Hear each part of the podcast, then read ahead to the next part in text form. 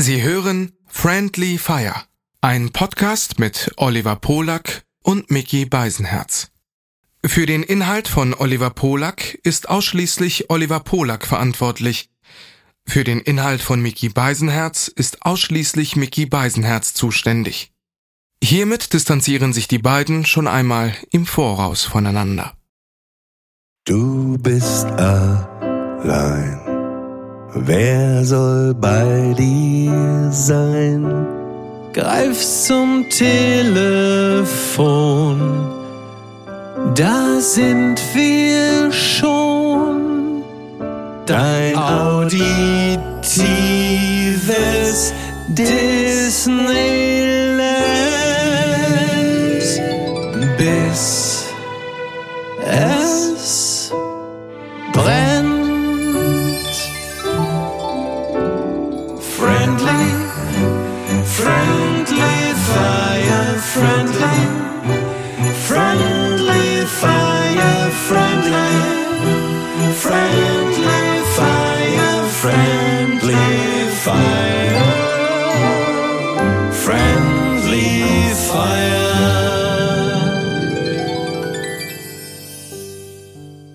I can eat my dinner, in a fancy restaurant.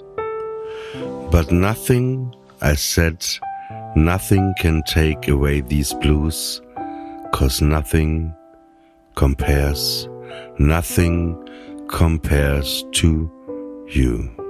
Genau. Von Prince, über den du heute reden möchtest. Kompon komponiert von Prince 1985, äh, ja, aber rausgebracht von einer Band, die äh, hieß äh, aus Amerika The Family. Äh, wenn man die äh, Aufnahme des Songs Nothing Compares to You von The Family, komponiert von Prince, hört, denkt man zwischenzeitlich auch Prince würde singen. Ja. Aber 1990 nochmal äh, neu interpretiert von Ja. Von einer sehr fragilen Person namens Sinead O'Connor. Genau.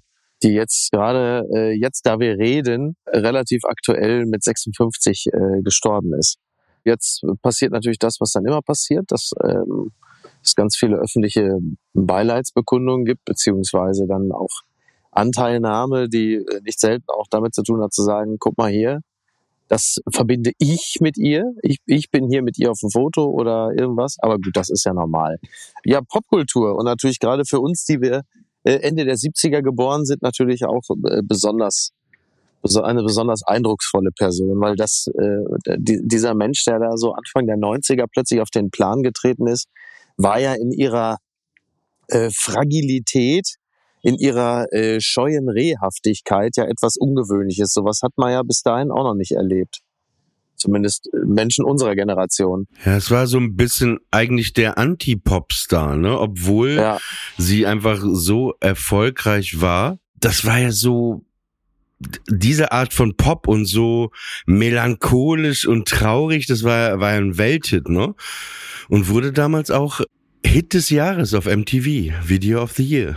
Ja, ja, das, das mag sein. Daran kann ich mich nicht erinnern, aber es war natürlich einfach ähm, auch das, das Video, was ja sich einzig und allein nur auf, auf sie, auf ihre, auf ihr Gesicht, auf ihre Tränen äh, konzentriert.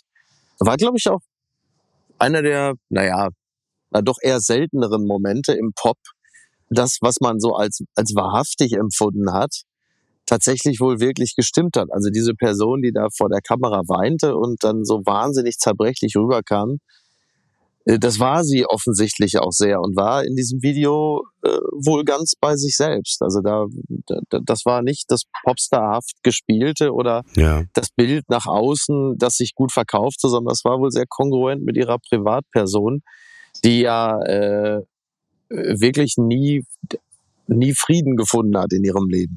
Ja, das hast du, glaube ich, ganz gut ausgedrückt, ne? Also sie, ja.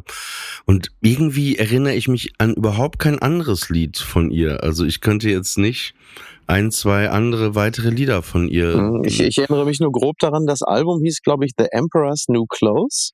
Ja. Das weiß ich noch irgendwie, dass das, das, äh, äh, aber das, das weiß ich gar nicht genau, warum ich mich an den Titel erinnere. Wahrscheinlich, weil ich immer jemand dachte, Emperor's New Clothes ist das des Kaisers neue Kleider.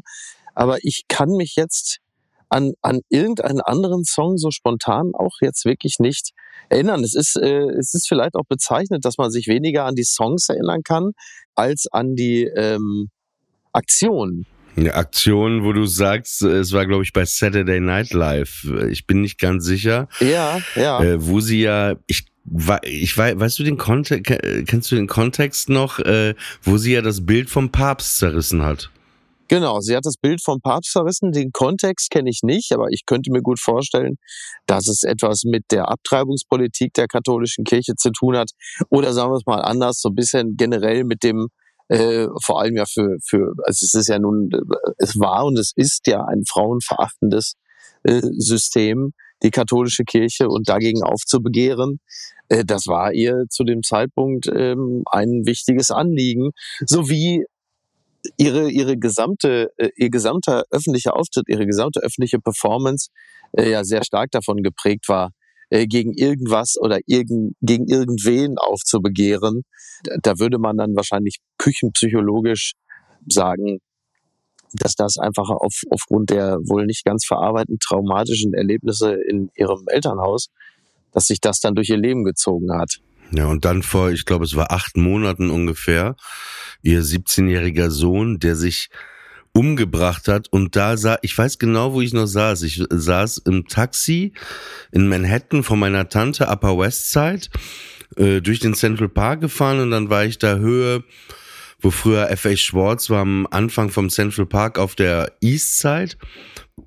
Da schaute ich auf die Bäume und dann sah ich diese Nachricht äh, aufploppen, ne? News, Ja, dass er sich umgebracht hat. Und das erste, was ich dachte, ist, ey, die wird sich mhm. wahrscheinlich auch irgendwann das Leben nehmen, weil irgendwie hatte sie diese ganzen Schicksalsschläge und ich glaube, wenn ein eigenes Kind sich umbringt, also ja, ja. ne, das ist, glaube ich, äh, äh, ja, ja, das zu verwinden. egal aus egal aus welchem Grund, egal welches Ja. Verhältnis du hast, ist das etwas, was man, glaube ich, sehr schwer äh, Ja, und wenn du eh dann ja schon ein, ein, ein, ja, ein Mensch bist, der sehr äh, emotionale Probleme hat und das ist die Todesursache ist unbekannt, muss man auch dazu sagen. mhm. Aber sie hat sich ja wohl schon mal vor paar Jahren versucht äh, umzubringen. Also es ist jetzt nicht Genau. irgendwie was. Deswegen, ich bin jetzt nicht das Orakel, aber aber äh, ja, ja, auf jeden Fall Ja, ja. eher irgendwie äh, traurig, ne? Aber auch immer oft auch die Frage ist eben, äh, man sieht dann nur auch bei so Künstlern eben, ah, das ist der Künstler und so haben wir ihn oder sie jetzt in Erinnerung, ne? Dass wir sagen Weltstar, Welthit, ne? Das Ganze ist aber auch 33 Jahre her, muss Ja. man auch sagen. Und dann, klar, wie, wie wie sieht dann so ein Leben sonst aus? Bei vielen weiß man es ja, bei vielen Musikern, ne? Die dann einfach so ja, Platten abliefern. Bei ihr habe ich das gar nicht so richtig verfolgt. Ich habe gestern dann auch im Zuge, als sie verstorben war, auf so einen Link geklickt bei Rolling Stone. Äh, Sie hat sich wohl verwehrt, jahrelang äh, das Lied Nothing Compares to You zu singen. Und das war so ein Auftritt, ja. sie es vor zwei Jahren das erste Mal wieder gesungen hat. Und das war auch äh, äh, sehr, sehr imposant. Also ich kann dir das gar nicht Mhm. sagen, weil sie das eben, wie du gerade gesagt hast, mit so einer Emotion singt, dieses Lied, äh, Ja. dass, dass es einfach äh, sehr nahe geht. Ich weiß aber auch, dass mich das Lied früher sehr genervt hat. Mhm.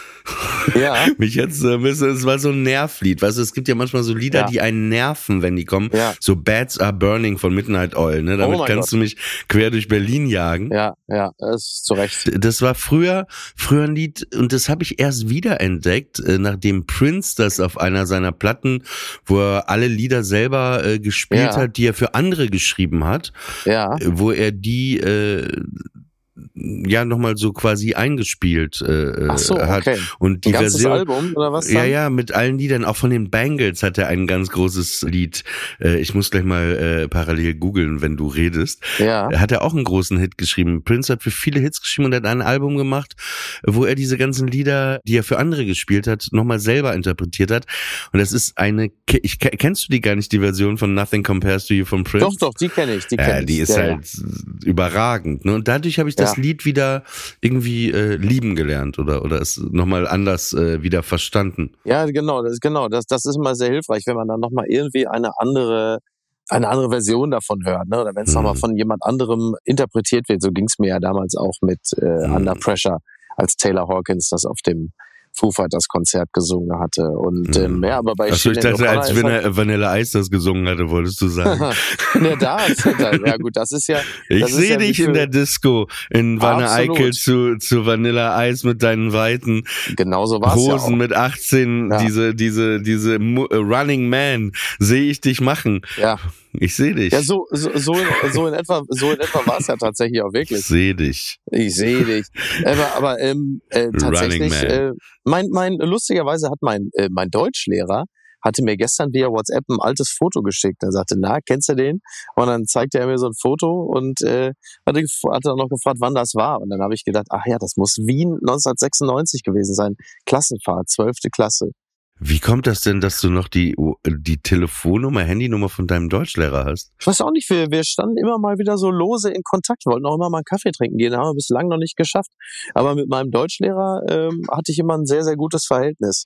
Also ich hatte zwischenzeitlich mal ganz kurz ein schlechtes Verhältnis, das war während dieser Klassenfahrt in Wien, weil wir natürlich die einzigen waren, so unser Viererzimmer, die dem einfach fürchterlich auf den Sack gegangen sind. Ja. Da war dann unser Verhältnis mal für ein halbes Jahr getrübt, aber das hielt nicht so lange vor, glücklicherweise.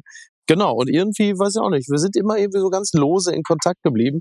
Deutsch war ja jetzt auch eins meiner stärkeren Fächer, das macht es dann natürlich dann auch ein bisschen einfacher. Also mit meinem Lateinlehrer bin ich nicht in Kontakt geblieben. Ich hätte auch nicht gewusst, wie ich mit ihm reden soll. Ich, ich habe ja nie seine Sprache gesprochen. Hast du auch den Fehler wie ich gemacht und nicht Französisch genommen, sondern Latein? Äh, um ehrlich zu sein, als ich, äh, ähm, äh, also ich, ich stimmt, ich hatte, ich hatte äh, Latein genommen und nicht Französisch, warum auch immer, ist eigentlich eine sehr dumme Entscheidung. Ich sag, nee, nee, ich sag dir kurz, warum du das gemacht hast. Ja. Ich kann dir sagen. Ja, Weil zehn Idioten einen mit, wie alt man dann genau. ist, zwölf. Genau. Ja, aber Französisch, ja, aber wenn du Latein nimmst, Ja. dann kannst du ja viel leichter noch alle anderen Sprachen Ja. lernen. Ja, als ob man das irgendwann, alle romanischen Sprachen. ja, äh, Ja. so, deswegen. Wenn du Latein Wenn du das- nimmst, dann kannst du das. Das war's doch, oder? Ja, genau das war's. Genau das war's. Und ähm, ich habe dann in der neunten Klasse habe ich äh, Französisch dazugenommen. Und das ist ja auch eine relativ, eine relativ schwierige Sprache. Und also ich konnte sie super sprechen. So, es klang gut, aber ich hatte keine, also wie, wie, wie so häufig in meinem Leben, es klingt gut, aber es hat keinerlei Substanz. So war es dann auch in diesem Falle. Und ich habe dann, äh, als ich dann in der neunten sitzen geblieben bin, äh, direkt nochmal Französisch genommen und es hat wieder nicht geklappt. Ähm, übrigens bisschen, bisschen, bisschen unangenehm, äh, dass ich hier auf der, ich bin hier gerade auf der Dachterrasse des Hotels in Barcelona und die Reinigungskraft, die hier gerade oben die Dachterrasse sauber macht, hat sich entschieden, ihr privates Telefongespräch, also wirklich auch nur einen Meter von mir wegzuführen. Also es ist eine riesige Dachterrasse und es ist alles frei, aber sie hat sich gedacht, hör mal, der unterhält sich hier gerade auch so schön, das kann ich auch. Wie ungünstig. Vielleicht ist die verwandt mit den Bauarbeitern, die heute Morgen um halb acht meinten, äh, bei mir im Garten sägen zu müssen. Und grundsätzlich die Frage, warum müssen Bauarbeiter, Ja. ne, alle anderen fangen so um neun oder um zehn an zu arbeiten. Ja. Warum müssen Bauarbeiter um sieben Uhr anfangen? Wer, also woher kommt das? Also da gibt es natürlich zwei Erklärungen für. Die eine Erklärung ist, Ist noch nicht so heiß. Ja, aber das gilt ja nicht für Deutschland. Es gilt für komplett Europa, aber halt eben nicht für Deutschland. Da kannst du auch ganz bequem um 12 Uhr anfangen, weil, also, und äh, das andere ist natürlich, äh, dass so freiberufliche, äh, besserverdiener Arschlöcher wie wir dann auch schon mal frühzeitig aus dem Bett ge, äh, gehämmert und gesägt werden, damit wir uns ja nicht einbilden, wir können jetzt irgendwie hier mit dem, was wir Arbeit nennen, äh, dann auch noch pennen bis um 10. Ja, wobei ich wollte ja um Viertel nach acht aufstehen, aber eben nicht um halb acht. Viertel nach acht Ja. ist auch eine okay Zeit, ne? Aber weißt du was? Äh, äh, ich habe mal gemerkt, also wenn du sie jetzt richtig anschreien würdest, die Frau, ne? So Ja, richtig, ja. ich zeichne hier einen Podcast auf, was fällt Ihnen ein? Und so richtig.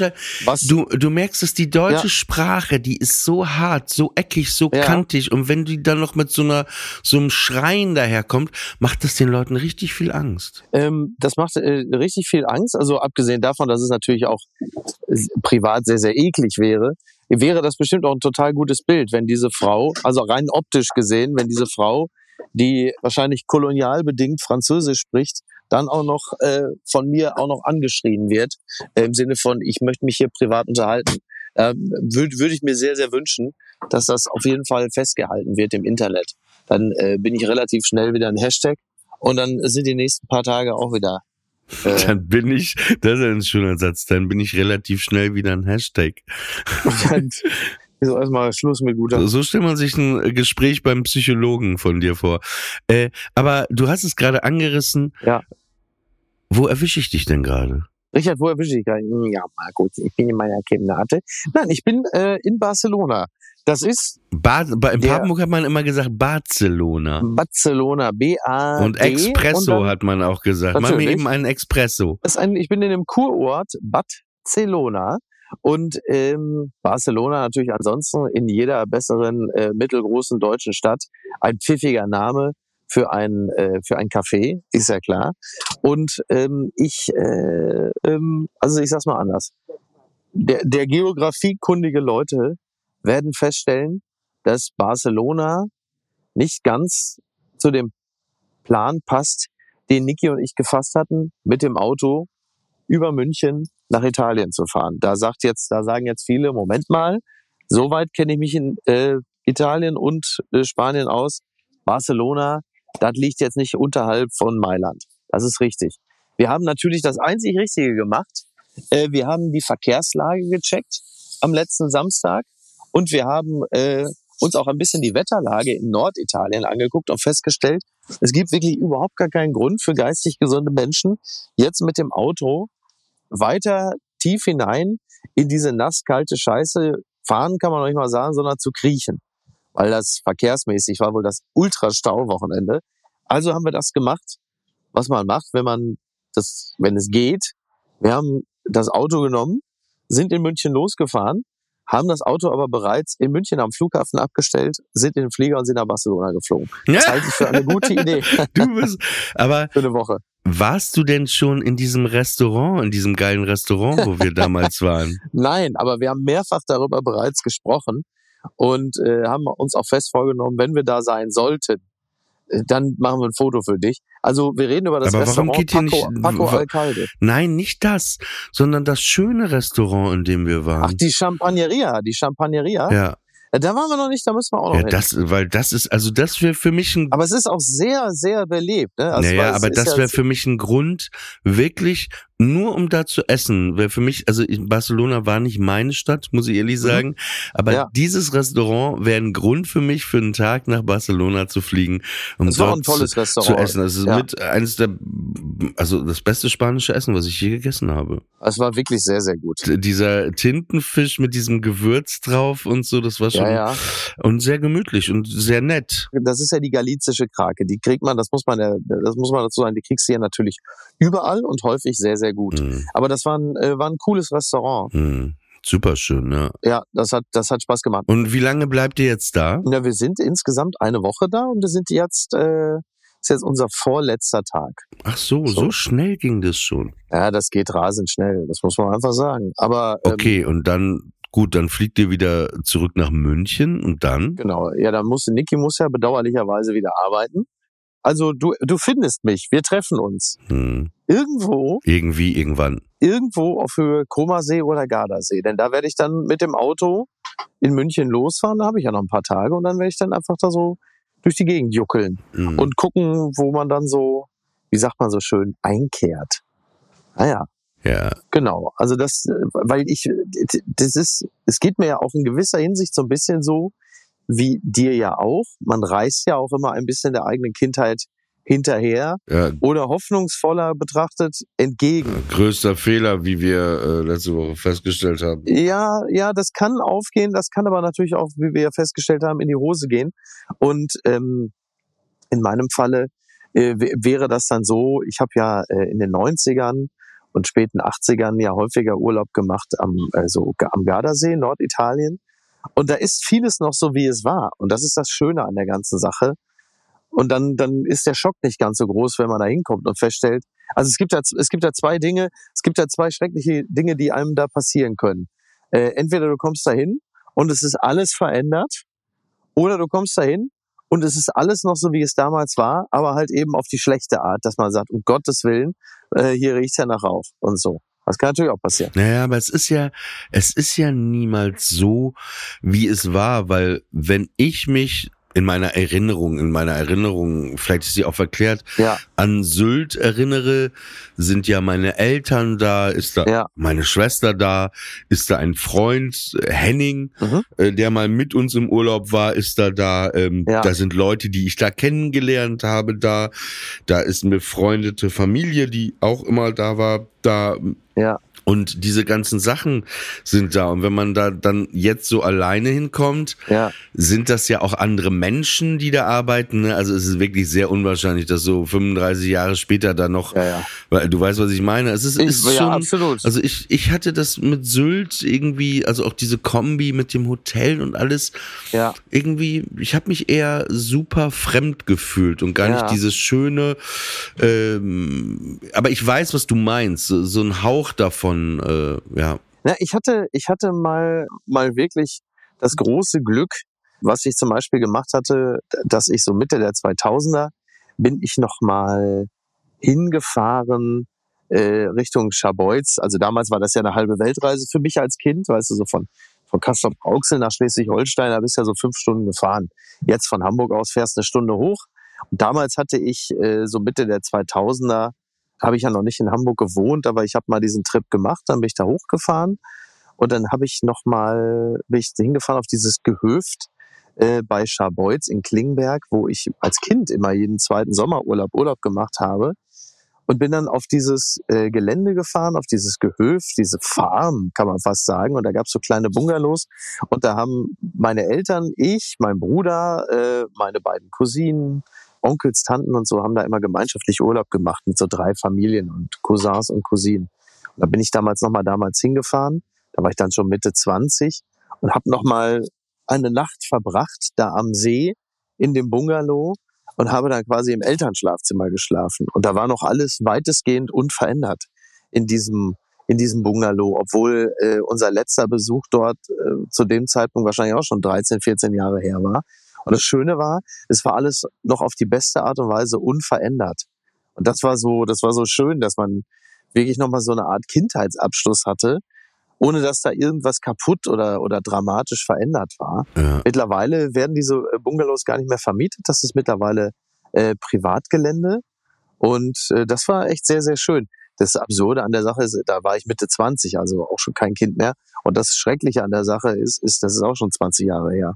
Ja. Und ähm, aber das hat, das war irgendwie, war irgendwie schön. Bei mir ist es äh, so weitergegangen, also ich war dann in Amsterdam zwei Tage Ja, und es war wirklich irre voll. Es war super touristisch alles. Also es, Ja. ich mag die Stadt und so, aber ja, war irgendwie, war, war zu viel und äh, ja. ich wollte dann ins äh, Anne Frank Haus gehen, weil ich dachte mir mal, Ja. ey, ich gehe da mal hin, ja, weil ich dachte mir, ey, man hat immer so viel die Geschichte und so und wenn ich schon da bin, ich guck mir das einfach mal an, ne? weil man ja, Ja. sonst immer, weißt du, Febo, Automaten essen, weiß ich nicht.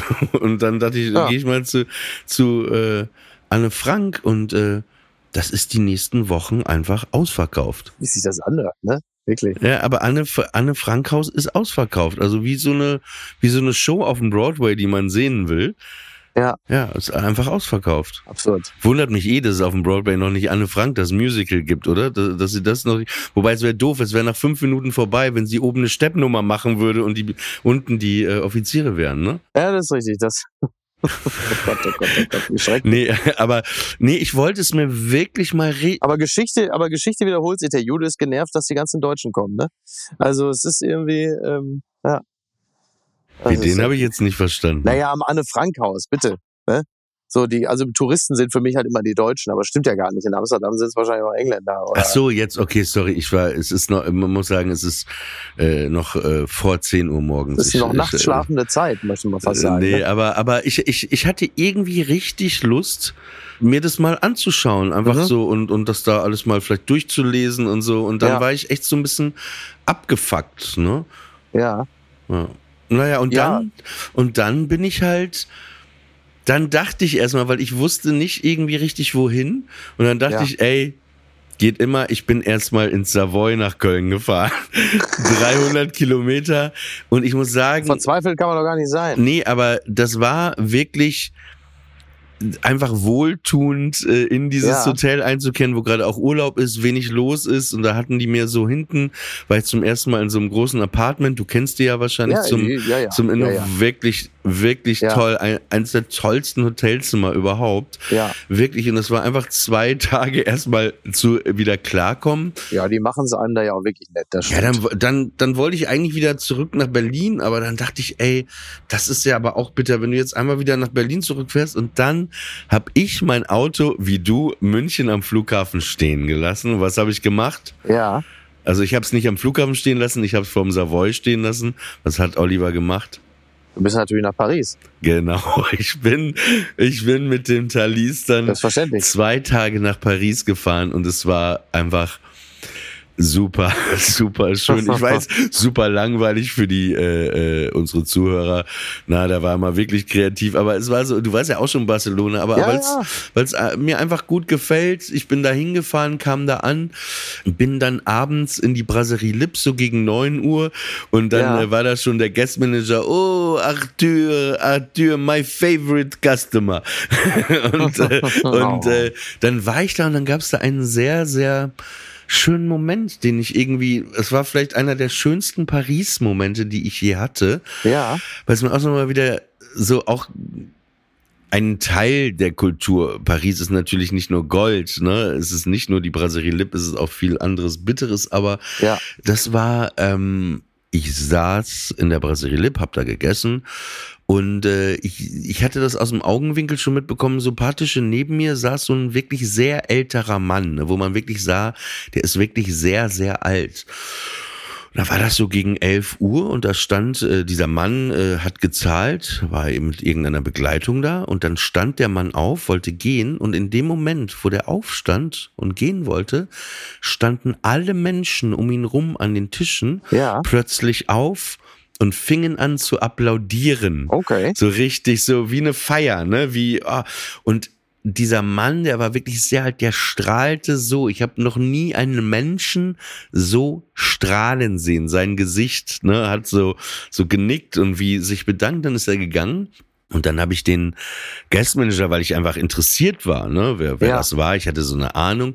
Und dann sagte er, das ist ein äh, ganz großer Philosoph, einer der größten Philosophen in Frankreich. Bernard, Oh. Bernard Levy oder wer? Edgar Morin.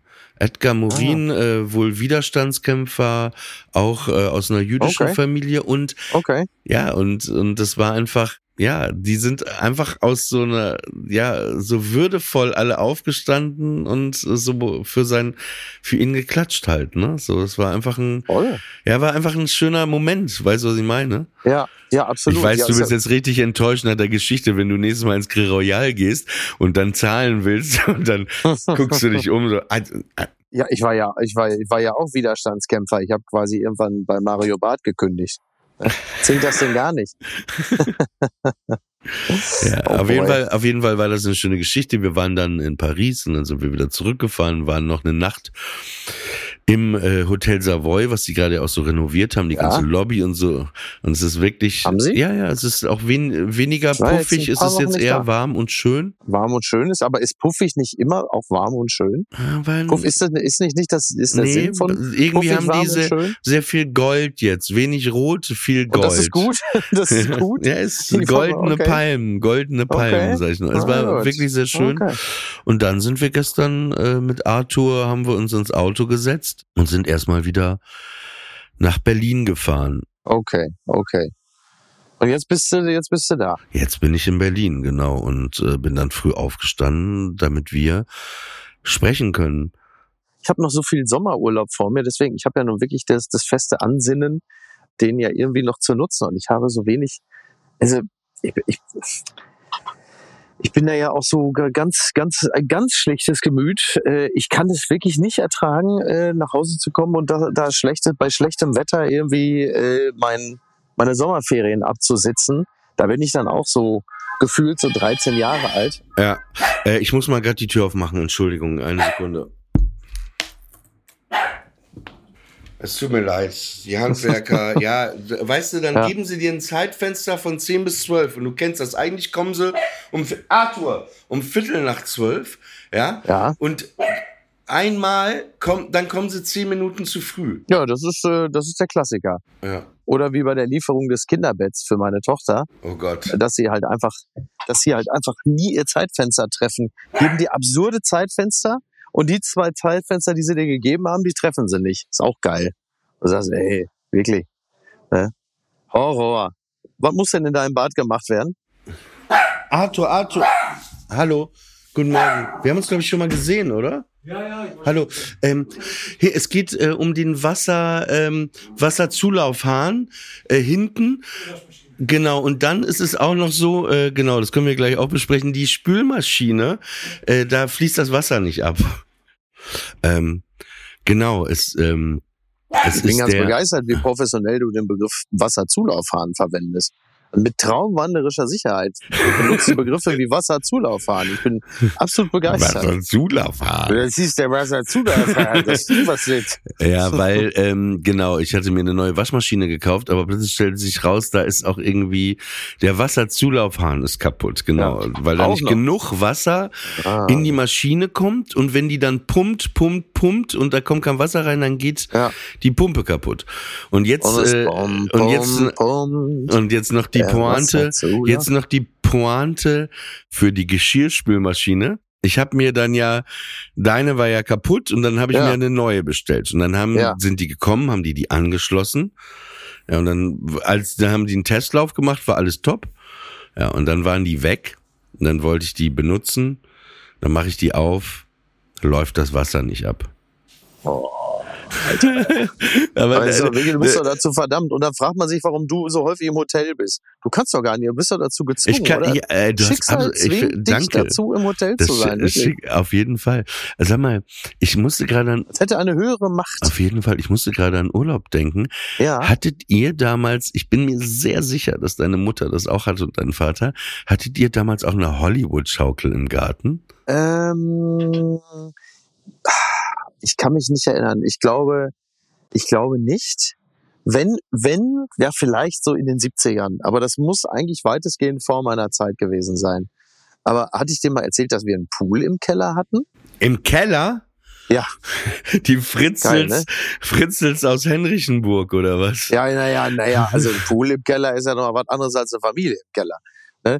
Nein, wir hatten einen Pool im Keller, weil mein Opa, äh, mein Vater, äh, mein, mein, der Vater meiner Mutter, der war ja so ein Macher. Ja. Und, äh, und der hat äh, damals, äh, als sie in den, ich glaube in den 60ern oder 70ern, das war- muss in den 60ern gewesen sein, das Haus gebaut haben, hat er in den, in den Keller einen Pool reingebaut. Und den haben die auch genutzt bis in die späten 70er, also im Grunde genommen kurz, bis kurz nach meiner Geburt.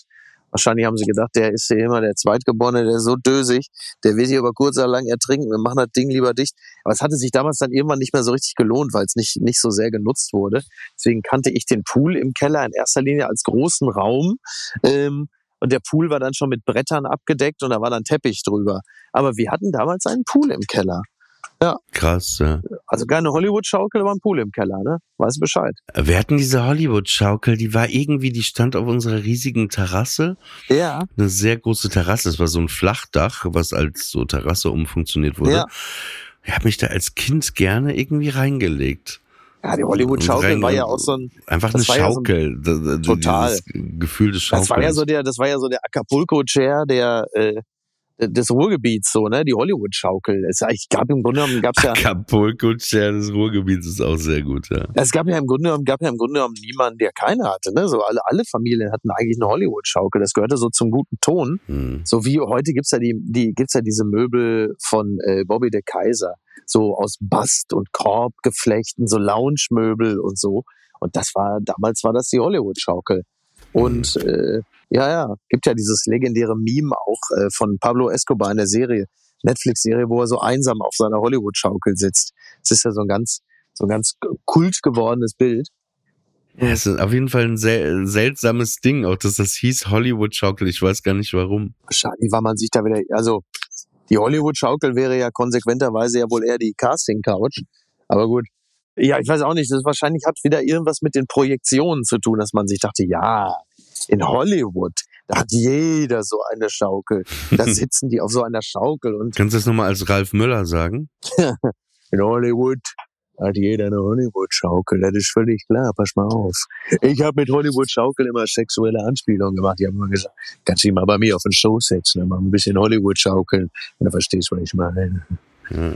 Ähm, Ralf Möller muss man wirklich sagen, ich liebe Ralf Möller wie den Cousin, den ich nie hatte. Aber man muss auch sagen, in seinen Instagram-Posts gibt es wirklich beachtlich viele Rechtschreibfehler, was das Englische angeht. Also er hatte irgendwie, äh, er hatte jetzt gerade bei Instagram geschrieben, er hat, er ist wohl gerade wahrscheinlich wieder zurückgekommen nach Los Angeles und hat dann sinngemäß geschrieben, ja, elf Stunden Flug zurück nach Los Angeles, da habe ich ein bisschen Jetlag und dann gehe ich aber um 5 Uhr morgens um 5.15 Uhr pumpen im Muscle Beach und dann schrieb er Bye Bye Jetlag und Bye Bye hat er aber geschrieben BY BY und man denkt, naja, also er ist ja auch wirklich relativ frisch erst in Amerika.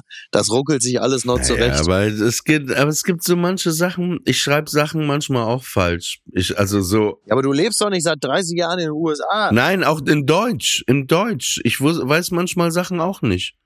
Ich weiß manchmal Sachen, ich finde ist normal und gerade, ey, Aber das sind dann so Worte wie Fußboden-Schleifmaschinenverleih, ne? Oder irgendwie. nee, das weiß ich, wie man Ja. das schreibt. oder Sauerstoffflaschen, Flatulenz, Gefühle. Nee, gerade so, so äh, medizinische Begriffe und so. Na gut, die kennst du natürlich alle. Nee, nee, die natürlich kenn ich nicht. Eben, Mit denen nee, gehst du andauernd in die Apotheke. Das muss man auch dazu sagen. Ja. Apoka Apokalypse würde ich jetzt vielleicht auch falsch schreiben. Mit Ü, ne? Ich weiß nicht. Auf jeden Fall. Und weißt du, was ich heute Nacht irgendwie gemacht habe? Ich weiß auch nicht warum. Ja. Ich glaube doch, weil mir auf Eventim so eine Anzeige gezeigt wurde. Für wen hast du die Tickets geholt? Naja, ich habe sie erstmal zum Verschenken für meinen Freund Penny äh, Mhm. gekauft. Der hat Geburtstag äh, in ein paar Tagen. Du, ey, ohne Witz, wenn du tausendmal raten dürftest, würdest du nicht drauf kommen. Willst, aber soll ich dich so ein bisschen dahin führen oder soll ich es einfach sagen? Ja, für mich ein bisschen dahin kommen. Das ist ein bisschen raten Also- ist doch schön. Penny und ich hatten so eine lange Autofahrt vor ein paar Monaten. Ja. Und dann haben wir so Falco gehört, Heinz Rudolf Kunze, Münchner Oje, Klaus Lage, Freiheit. du hast ja für Klaus Lage Tickets geholt. Nee, aber Spider Murphy ging Deutsch, so Deutsch. Ja, Münchner Freiheit hast du ja natürlich geholt. Nee, Klar, der, der, ja weil der Sänger ist ja nicht mehr dabei. Stefan Zauner ist nicht mehr dabei. nee, Ach so, der okay. ist schon länger nicht. Nee, die, das ist ja. ah, ja, nee, dann ist uninteressant. Nee. Aber pass auf, nee, ich sag mal so. Das, was Spider Murphy Gang für Bayern sind, sind die, Torfrock oder was? na, sind die für Norddeutschland. Das ist sowas wie Achim Reichel oder was ist das dann? Und die haben ein Studio in Maschen gleich bei der Autobahn. Ein Studio in Maschen gleich bei der Autobahn. Truckstop oder was? Ja, Echt? Ach, wie lustig. Ach, das ist ja witzig. ja, ist wirklich witzig, ne, weil wir das so gehört haben und noch, wie genial das teilweise. Ja, das Ja. ist, und ich dachte einfach, die spielen bei Berlin irgendwie so 25 Ja. Kilometer von Berlin entfernt Ja, im November und ich dachte mir, da wäre doch bestimmt ganz lustig da mal ist doch witzig. hin. Ja, fand ich als, als Kind, Ja. es hat mich nie gestört. Nee, ich mochte die gerne und alleine schon deshalb, weil äh, Lucius hieß er ja, ne? Reichling oder Reiling, der Sänger, äh, der hatte mich damals immer so an meinen Onkel Hennes erinnert, an einen der Brüder meines Vaters, Ja. äh, als er noch so ein bisschen, äh, bisschen mehr auf den Rippen hatte. Und äh, alleine deshalb mochte ich die immer schon ganz gerne. Lucius Reichling, genau, der lebt ja auch schon länger nicht mehr, leider. Der Sänger oder was? Ja, ja, Lucius, genau, der ist schon vor zehn Jahren oder so verstorben. Wie der Hauptsänger oder was? Ja, der damalige, ja, genau, Lucius Reichling. Ach, der, lebt ist dann auch gar nicht mehr dabei. ja, der kann ja, der würde wahrscheinlich, aber der kann ja nicht. Aber dann ist das die, diese Stimme, die ich kenne, ist der oder was? Take it easy. da gehe ich fest Also- von aus, ja, genau. Da Ah, das ist ja, aus, dann ja. ist ja wie Stefan Zauner, der nicht da ist. ja, aber die Band ist, äh, ähm, der Rest der Band ist noch zusammen und äh, in dem Falle gab es ja auch kein künstlerisches Zerwürfnis, sondern lediglich Lungenkrebs. Also ähm, Mhm. äh, muss man vielleicht auch dazu sagen. Aber äh, geile Band. Äh, mein, mein Kumpel Peter, der hat ja jetzt das letzte Album von denen produziert und hatte auch gesagt, dass das äh, richtig feine Typen sind. Und die haben richtig Spaß zusammen gehabt. In dem Kontext äh, ist das ja Doppeldeutigkeit schon das letzte Album, ne? Ja, das ist richtig. Ja, nicht das letzte, nicht das, nicht das, also das, das aktuelle, das aktuelle Album. ja, ja. Äh, nee, kann, hat nur Gutes gesagt. Ach, äh, Truckstop finde ich auch super.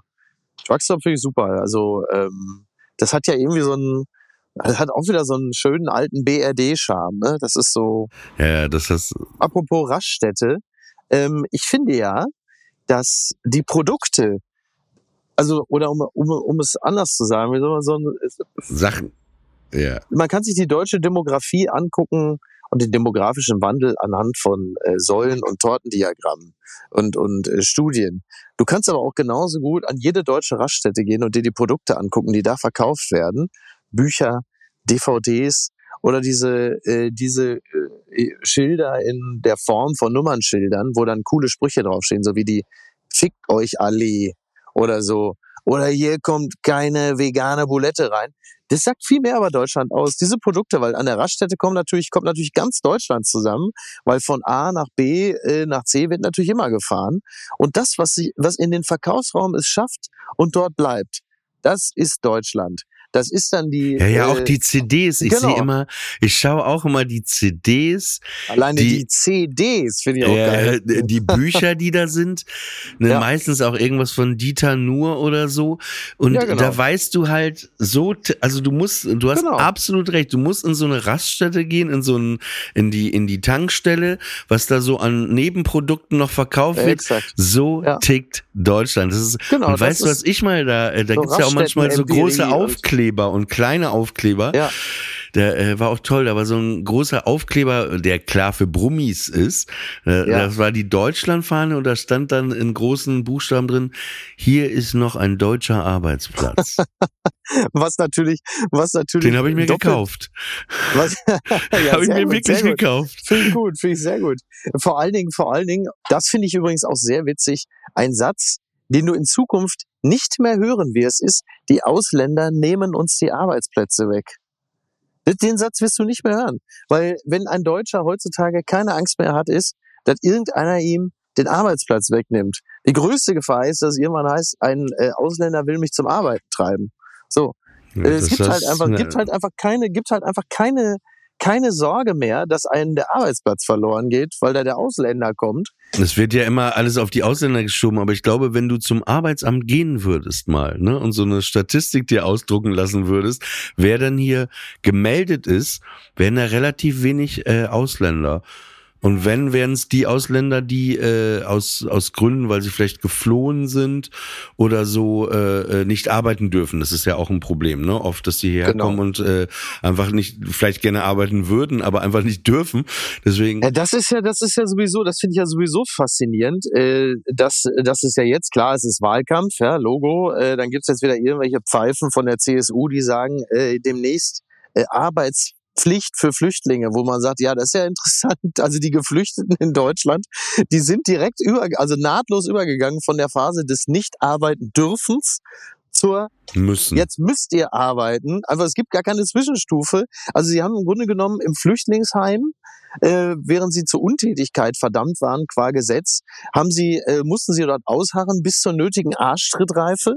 Und jetzt werden sie dann äh, für den Wahlkampf entsprechend dann präpariert, dass man sagt, also jetzt seid ihr sofort diejenigen, die jetzt aber gefällig sofort mal jetzt aber langsam mal an der Arbeit müssen, wo du sagst, es gibt ja nicht wenige, die sagen, na ja, also streng genommen würde ich gerne seit Monaten arbeiten, während hier mein Status ungeklärt ist oder was weiß ich.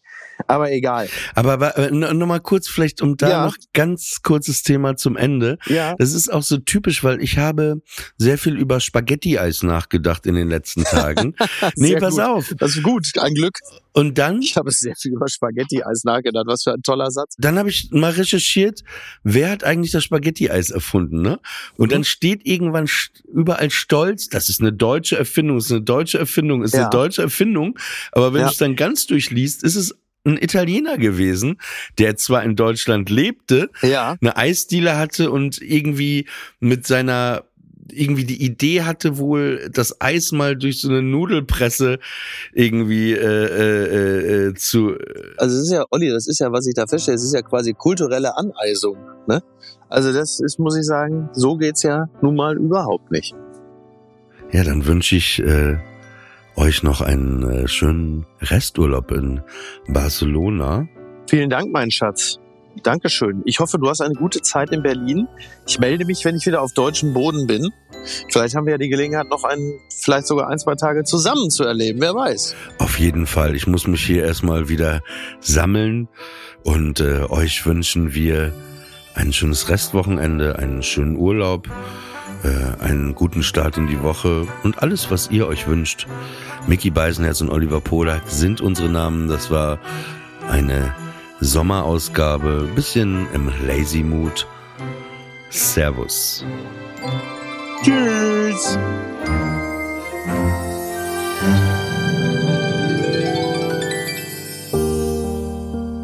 Friendly Fire ist eine Studio Bummens Produktion. Executive Producer Tobias Baukhage. Produktion Hanna Marahil und Inga Wessling. Ton und Schnitt Konstantin Lange. Und einen besonderen Dank an Aerobik für die Musik und an den lieben Edin Hasanovic für das Entree.